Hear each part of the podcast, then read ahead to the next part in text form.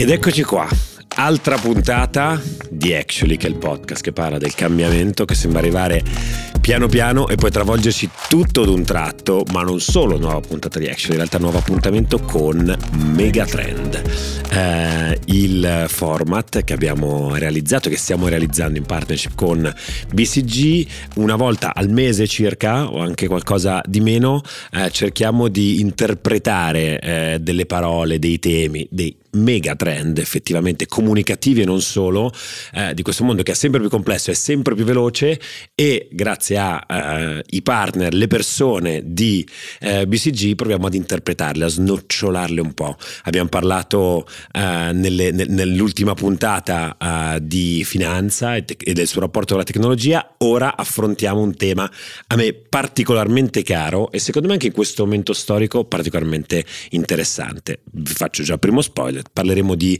ESG e in particolare della, par- della lettera S in queste eh, tre letterine. Con chi lo facciamo? Con un'altra persona di BCG, Giada Maldotti, partner dell'area Social Impact di Boston Consulting Group. Ciao Giada. Ciao, piacere. Con me naturalmente anche il mio nuovo sodale Riccardino Bassetto, come stai Ricky? Molto bene, molto bene, mi piace, mi piace tantissimo, Megatrend ormai diventato nelle mie corde, sono, sono carico, partiamo? Ci siamo, l'ultima volta eravamo sulla finanza, adesso vediamo come te la cavi con gli ESG che in realtà la finanza la toccano molto da vicino, perché dico che secondo me è un momento um, storicamente molto interessante per parlare di questi argomenti, noi qua dentro siamo molto molto appassionati anche delle cose che succedono oltreoceano negli Stati Uniti e quant'altro, soprattutto a livello politico. Nell'ultimo anno, con l'avvicinarsi della scadenza elettorale americana, eh, gli SG sono diventati all'improvviso un elemento centrale del dibattito pubblico americano. Oggi qui in Italia, per esempio, ESG ne puoi parlare, ma forse appunto uh, negli uffici di BCG, talvolta, talvolta qui oppure sui mercati finanziari. Invece sono diventati un argomento molto, molto, molto diciamo di, di ampio respiro perché? Perché una parte politica ha detto basta con questa roba. Uh, basta con questa roba perché il capitalismo deve tornare a fare il suo mestiere, le aziende devono tornare a fare il loro mestiere. Basta con il woke capitalism perché così è stato etichettato, uh, soprattutto il grande esponente di questo movimento, Ron DeSantis DeSantis, eh, il governatore della Florida, e dicono no, la nostra nazione, la nostra idea di capitalismo si sta indebolendo perché abbiamo iniziato a prendere in considerazione eh, il cosiddetto no, l'interesse del, de, degli stakeholder, mm. eh, il, il, valore, no, stakeholder value, che era stata un po' la rivoluzione di qualche decennio fa. Mm, Partiamo dall'alfabetizzazione di base rispetto a questo problema e poi arriviamo ad entrare a questo punto anche un po' di, di rottura.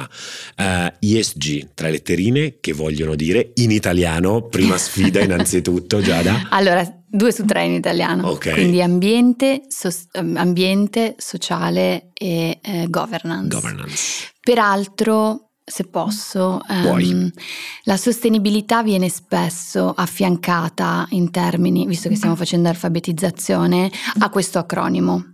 Un acronimo che si prefigge di fare che cosa? Di dare una semplificazione della realtà.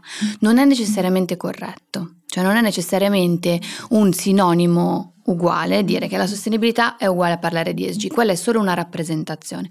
Di rappresentazioni della realtà della sostenibilità poi ce ne sono tante. Ci sono il modello delle 3P, quindi pianeta, profitto e persone, ce ne sono tanti. Quindi di solito diciamo è diventato di moda, la sostenibilità è un trend e non è un trend, è una necessità. La moda e la narrativa poi sposta l'attenzione su una o sull'altra cosa. Diciamo così, l'attenzione è sempre spostata sulla parte ambientale di solito. Secondo me, e poi è anche il mio lavoro di tutti i giorni, la parte sociale, la parte delle persone, la parte dell'essere umano non può essere ignorata, anzi è una componente fondamentale. Ecco, hai già nominato il tuo lavoro. Tu sei partner nell'area di social impact di BCG e qua sostanzialmente nasce già la mia prima domanda eh, per te, perché non è così usuale no? sentir parlare di un partner di una grande società di consulenza che si occupa di social impact. Ci puoi raccontare eh, diciamo, come vi ponete rispetto alle aziende nel vostro ruolo di consulenti quando vi occupate di social impact?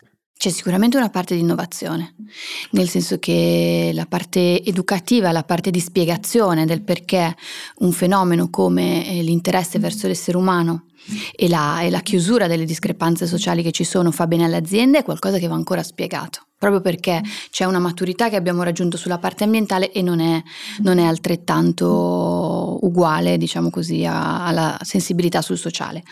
Perché negli ultimi 10-15 anni la sostenibilità sociale è stata interpretata quasi sempre solo come un se guardi gli articoli, il numero di donne che siedono nei board mm-hmm. ed è un pochino riduttivo. Certo. Quindi da una parte tu hai una società anche di, di, aziende di consumer goods, per esempio, che fanno dei claim molto importanti su body positivity, su, su tutte queste cose e poi magari le stesse aziende hanno delle filiere che hanno delle, delle operation magari localizzate in posti dove i principi e i diritti umani non sono rispettati, no? Quindi si, scopre, si scoprono tanti meccanismi come quello del, del sociale. Quindi il consulente cosa fa? Insegna cerca di spiegare perché è importante, cerca di spiegare perché fa bene all'etica, fa bene al cuore. Però fa bene anche al portafoglio delle aziende e ecco. quindi la mia parte più importante è proprio legare eh, il fa bene al cuore, il fa bene alle persone, fa bene ai consumatori, fa bene alla supply chain con il fa bene al portafoglio, fa bene al portafoglio sul conto economico e sullo stato patrimoniale. Ti chiedo però, ok, perché adesso dici anche, eh, io provo a spiegare agli imprenditori ai manager che eh, social impact vuol dire anche alla fine dell'anno a bilancio eh, ti trovi dei numeri più positivi.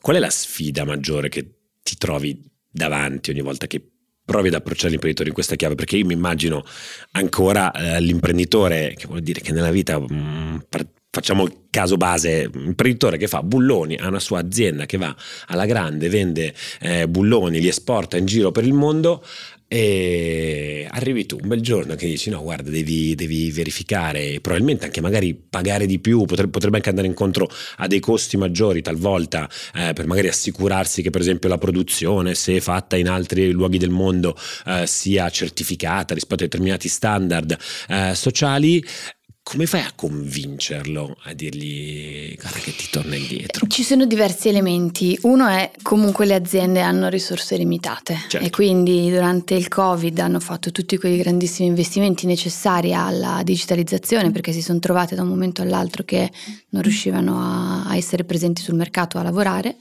Il secondo passo sicuramente è anche dato un po' dalla normativa, dalla contingenza normativa, è l'ambiente, dopodiché uno dice benissimo e adesso ho un altro layer di cose che io devo fare, no? Quindi questo qua è un po' la resistenza. Quindi ormai è difficile sedersi a un tavolo con una persona che non abbia compreso l'importanza della cosa.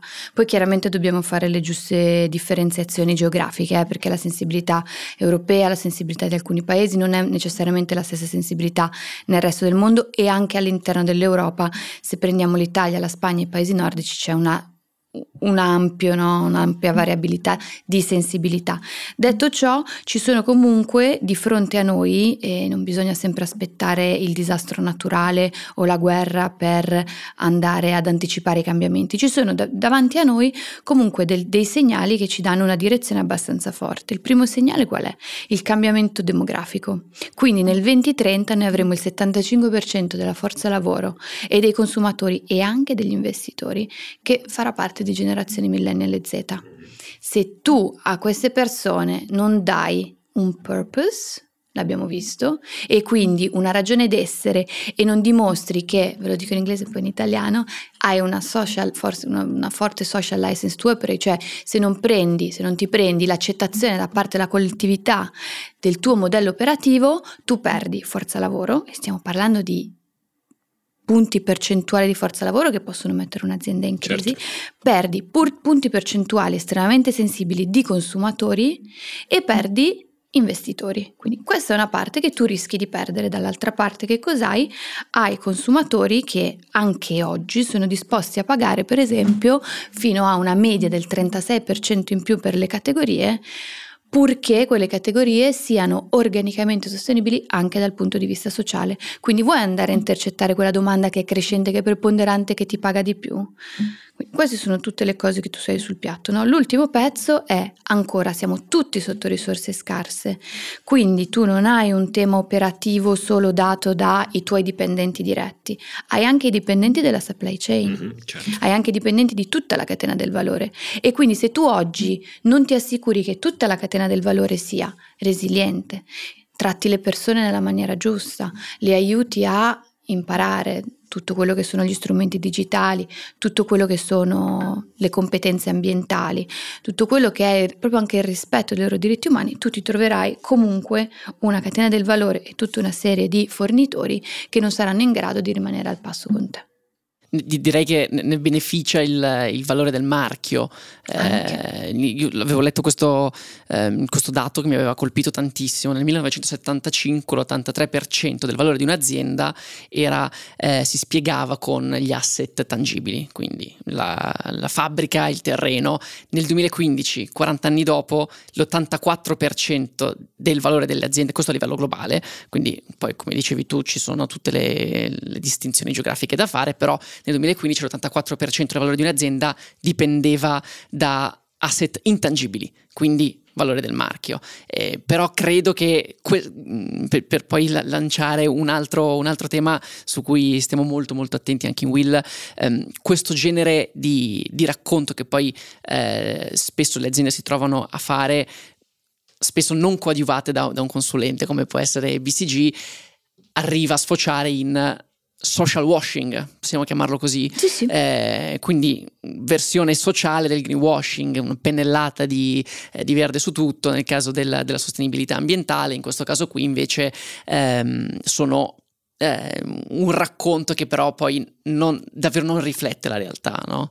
Immagino che social washing sia un, un tema molto è un, è un, boomerang molto negativo ed è proprio uno spettro, de, comunque è proprio diciamo così un, un, esempio di come non deve essere affrontata la sostenibilità sociale.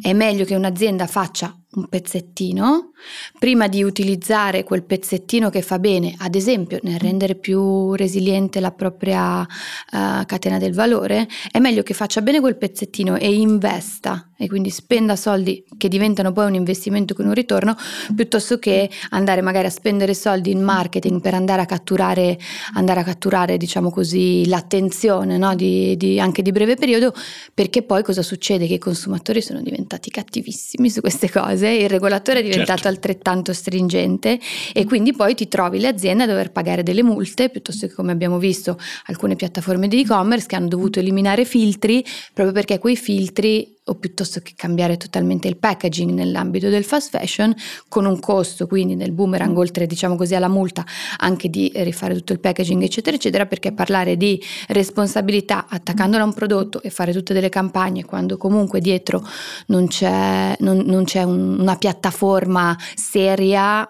e diventa un boomerang negativo. Quindi è meglio fare un pezzettino, farlo bene. Quando hai parlato di boomerang mi è venuta in mente questa cosa, non so se la, la, l'avete intercettata. Um, il Gender Pay Gap Bot mm. è stato un, un bot che um, su, su, Twitter durante la giornata internazionale della donna eh, andava alla ricerca di tutti i tweet che le grandi aziende eh, pubblicavano eh, legate al loro impegno sul sociale, sul, ehm, su, appunto, su sostenibilità sociale sociale e ritwittava quei tweet prendendo dei dati che sono, che sono, pubblici sul gender pay gap e quindi poi mettendo di fronte a tutti quanti la, l'incongruenza di quell'azienda che raccontava l'8 marzo un, un, um, faceva di, di, sé un certo racconto e poi invece aveva delle, del, delle, politiche che non erano così allineate con quel racconto che faceva.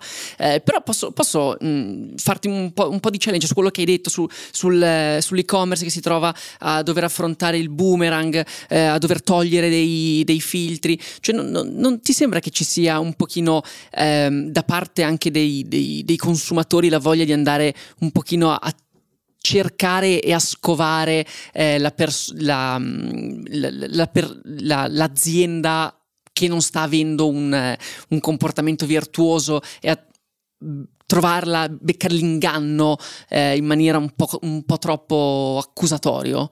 Mm, no, dici no. di no. Perché, perché dovrebbe essere così? Cioè perché non dovrebbero farlo? Beh, mi viene a dire perché là fuori sono problemi ben più gravi, questo intendo dire. Certo. Cioè, eh, penso, penso in questo momento storico c'è stato, c'è stato il caso Patagonia, eh, che forse potrebbe aver prodotto un numero ridotto peraltro per un campionario eh, di prodotti in una fabbrica X. Eh, c'è stata una grande polemica per esempio ultimamente sui carbon credits, sul fatto che forse la certificazione dei carbon credits non sia perfetta come nel mentre negli ultimi tre anni eh, l'industria oil and gas ha fatto più, ha fatto per 5, per 6, per 7 e di cosa stiamo parlando? Cioè, eh, credo che forse questa, questa tendenza che capisco umanamente, ovvero cioè chi si accredita come il paladino del bene chiaramente si mette sempre in una posizione di, di, di, rischio perché la gente vuole sempre abbatterli naturalmente. Però bisogna anche stare attenti ad avere questa comunicazione così nevrotica nei confronti di chi non è forse candido proprio per il 100 100 100% chi se ne importa di quel 2% no? De- della macchia del 2 o meglio chi se ne importa? Diamo i giusti pesi alle cose mentre invece è un po' come se questa, questo, questo, gioco, del, questo gioco del, dello scovare il washing costantemente veramente siamo diventati uno dei grandi fan di questo sport. Dobbiamo trovare chi sta facendo watch, chi ha detto che in realtà compensava il 100% delle sue emissioni, invece ne compensa il 97%. Ne compensa il 97%. Ok, ci sta, non prendiamoci in giro, è una cosa importante, però mi sembra dire mm, il tempo che stiamo vivendo ci propone delle sfide in termini quantitativi e sostanziali ancora più importanti no? di, di, questo. E quindi allora, io credo che quelli siano piccoli acceleratori in realtà, mm-hmm. perché poi anche lo spazio eh, temporale in cui questo, diciamo così, eh, questa critica, poi soprattutto nel mondo dei social, è molto, è molto breve. E Detto ciò, comunque, da qualche parte bisogna partire. Posto che la perfezione non è di questo mondo, è ovvio che, e soprattutto per come vediamo che sono anche le catene del valore, noi abbiamo una grandissima responsabilità. E quindi, visto che noi comunque partiamo sempre da un punto di vista privilegiato per dove abitiamo, per dove studiamo, per le possibilità che abbiamo. Io lo dico da donna, ovviamente le mie possibilità non sono quelle di, certo. di donne in altri paesi con tutte le difficoltà che uno può avere. È una nostra responsabilità cercare di essere il più corretti possibile, perché questo comunque si riflette a cascata su tutto. Poi la perfezione non è di questo mondo, però non ho neanche mai visto chiedere la perfezione. Io le cose che ho visto fare fare e le critiche, al di là della nevrosi sui social, per cui su questa potremo poi aprire ampi dibattiti, anche cresciuta su, nella parte del Covid, però noi abbiamo una responsabilità, prima di tutto, abbiamo una responsabilità e anche di è un'opportunità che comunque continuiamo a raccogliere, perché alla fine il mio, il mio, mestiere di consulente mi obbliga a trovare anche molto spesso un ritorno.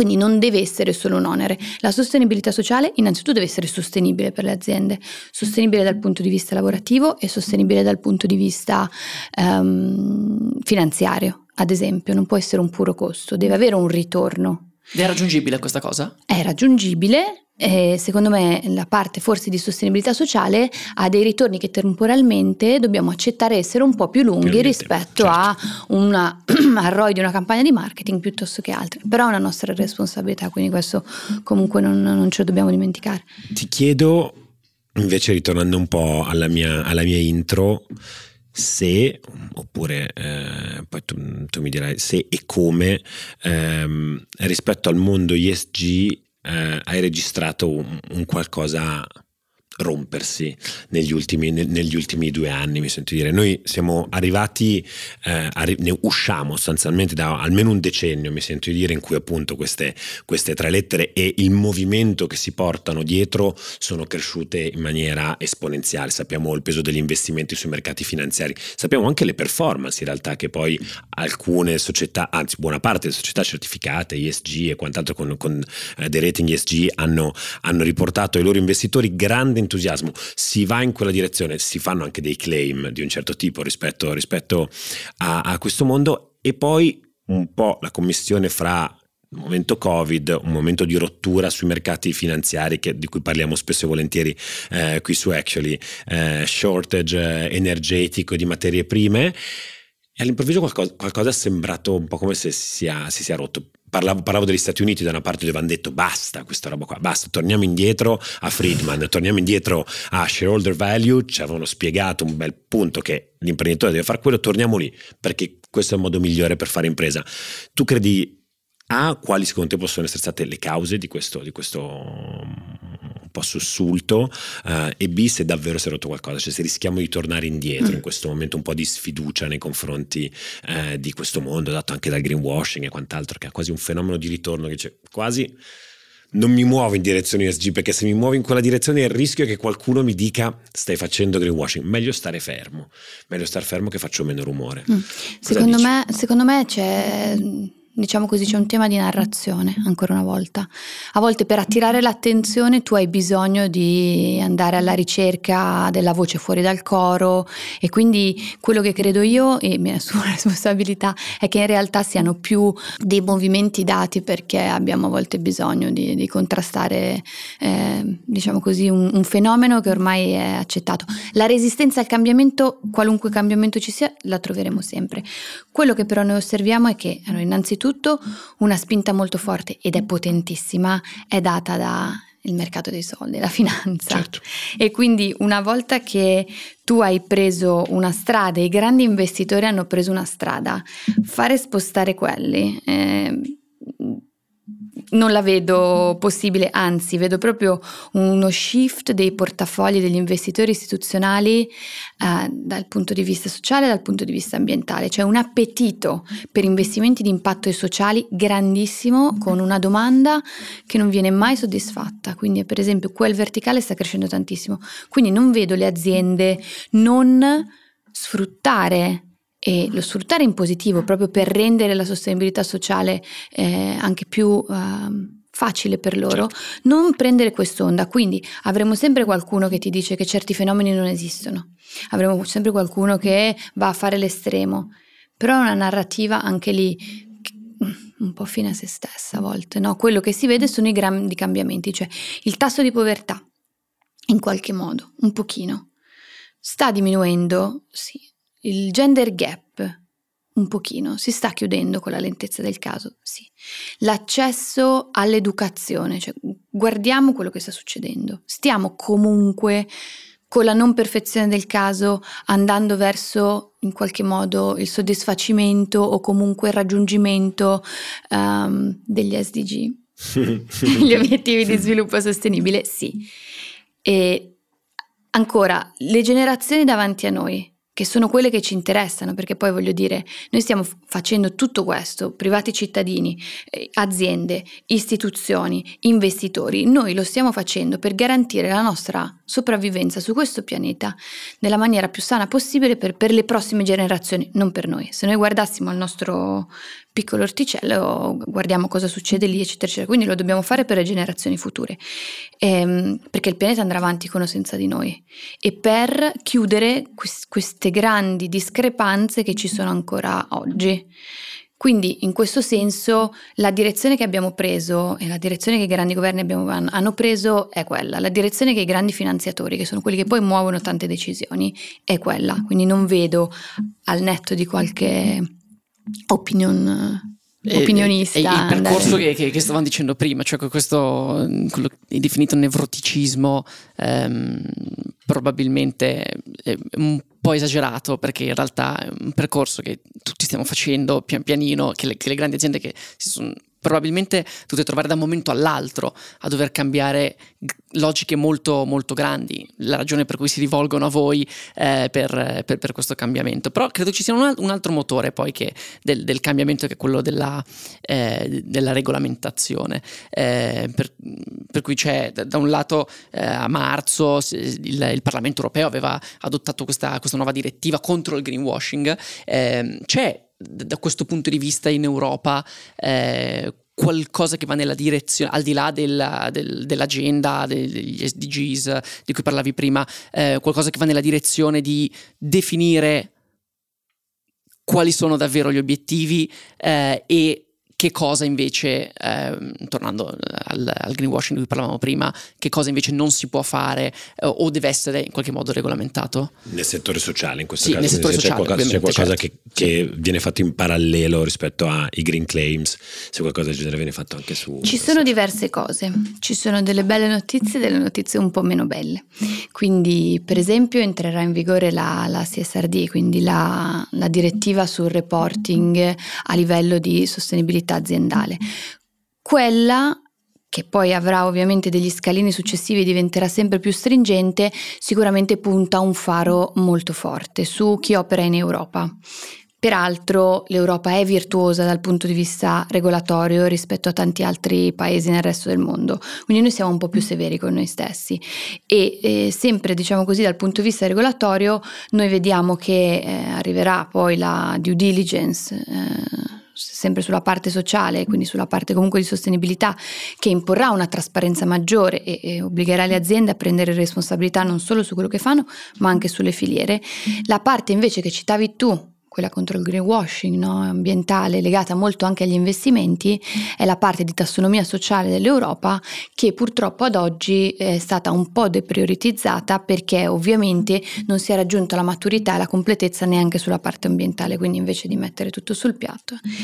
Però secondo me c'è una cosa che dobbiamo dire e che è importante, perché è vero che noi aggiungiamo regole su regole, direttive su direttive su direttive, ma la Carta dei diritti la Carta Universale dei diritti dell'uomo, che ci dice quello che è giusto, quello che non è sbagliato, quello che va a violare un tuo diritto fondamentale, noi l'abbiamo firmata tanti, tanti, tanti anni fa. Quando tu parli di pay gap, che adesso va molto di moda, è un trend, però noi abbiamo una Costituzione in Italia che ha un articolo specifico, no? E anche la Costituzione noi ce l'abbiamo da un bel po' di tempo. Quindi è vero che arriva pressione su pressione su pressione su pressione, però diciamo delle indicazioni ce le abbiamo già da un bel po' di anni, quindi magari è ora anche di eh, implementarle, non è che stiamo inventando qualcosa di così nuovo dal punto di vista regolatorio, eh?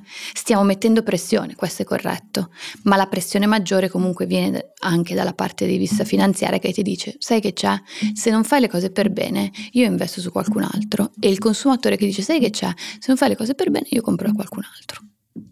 Insomma, questa è, ne abbiamo anche di questo, devo dire, eh, non ci stanchiamo mai di parlare perché eh, se, se, uno guarda con occhi freddi, estremamente critici, secondo me anche al, um, al capitalismo e osserva quello che è successo in questi anni con i mercati, vol- cioè il grosso della trasformazione che abbiamo assistito dal punto di vista ISG e non solo deriva da una spinta volontaria delle aziende. Noi pensiamo sempre che debba nascere prima la legge per e invece il mercato è riuscito a darsi una risposta. Adesso non è dico eh, in virtù di chissà quale eh, meccanismo eh, alto nobile, no, il dato di fatto è che il mercato ha dato vita a sua volta appunto dei sottomercati volontari, di nuovo prima abbiamo citato per esempio eh, quello dei carbon credits, ma e, e, tantiss- e, tantissimi altri.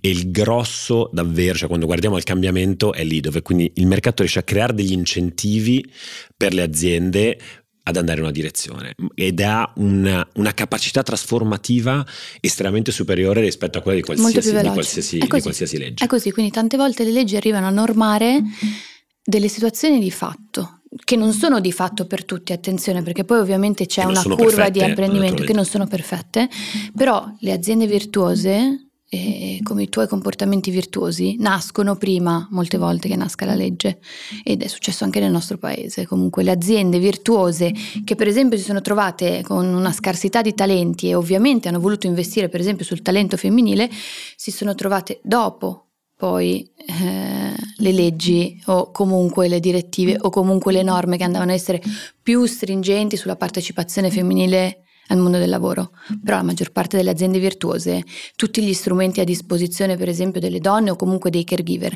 li aveva già implementati da tanti anni, quindi sì, è così. Per fortuna a volte il mondo economico ci aiuta a essere più veloci, a ridurre il nostro impatto negativo eh, sul, sulle persone sull'ambiente. Ti chiedo uh, un'ultima cosa perché abbiamo parlato appunto di megatrend e spesso e volentieri lo facciamo in, in, in, questo, in, questa edizione speciale del nostro podcast. Poi ritorniamo anche al nostro mm, piccolo paesino a forma di stivale. Um, come siamo messi da questo punto di vista, su quella S lì, cioè come siamo messi eh, soprattutto a livello di cultura d'impresa, eh, se tu lavori per un'azienda che insomma è in grado di darti e riportarti dati da tutte le parti del mondo e quant'altro. Eh, paghiamo un ritardo, come spesso e volentieri magari la narrazione vuole eh, su, su, su, questi temi. Per esempio, prima abbiamo parlato della questione del, del, diciamo del divide di genere eh, sempre più forte, oppure invece ce, ce la cavicchiamo. No, così. io ti risponderò forse in maniera inaspettata. Secondo me siamo messi bene. E Olè. secondo me siamo oh. in una traiettoria con tutte le, con tutti i caveat del caso, eh, perché anche sulle donne abbiamo ancora da fare, sull'integrazione, non lo so, dei cittadini che vengono dall'ex, eh, insomma, al di fuori dell'Europa abbiamo ancora tanto da fare, però io rimango ottimista e credo che comunque siamo in una direzione per cui, ad esempio, peraltro leggevo una ricerca in università inglese recentemente, Italia comunque sia ad esempio UK e comunque sia Stati Uniti, stanno facendo investimenti tali per cui, secondo me, questa ondata di sostenibilità noi la stiamo cavalcando e la stiamo cavalcando molto bene. E quindi abbiamo tantissimo lavoro da fare. La sostenibilità, ve lo dico da ingegnere, eh, non ha un asintoto, quindi è una curva che comunque non arriverà mai all'ottimo. Quindi con- continueremo sempre, sempre, sempre a lavorare, però secondo me siamo messi bene. E sull'asintoto io mi, cioè, mi, viene, mi, viene, già il panico da interrogazione del liceo e ecco perché ho fatto giurisprudenza. grazie mille Giada, è stato davvero uh, una, un, un, bellissimo tuffo in, in, questo mondo di cui mm, spesso e volentieri forse si chiacchiera troppo, invece ci ha portato nel vivo uh, e quindi grazie. E viva Megatrend e viva anche un po' questo momento di ottimismo che tanto ci vuole lo, su, lo su racconteremo, Lo racconteremo su Will, questo ottimismo. Esatto, esatto. Grazie mille Grazie e direi ci sentiamo e vediamo alla prossima puntata di Megatrend. Ciao.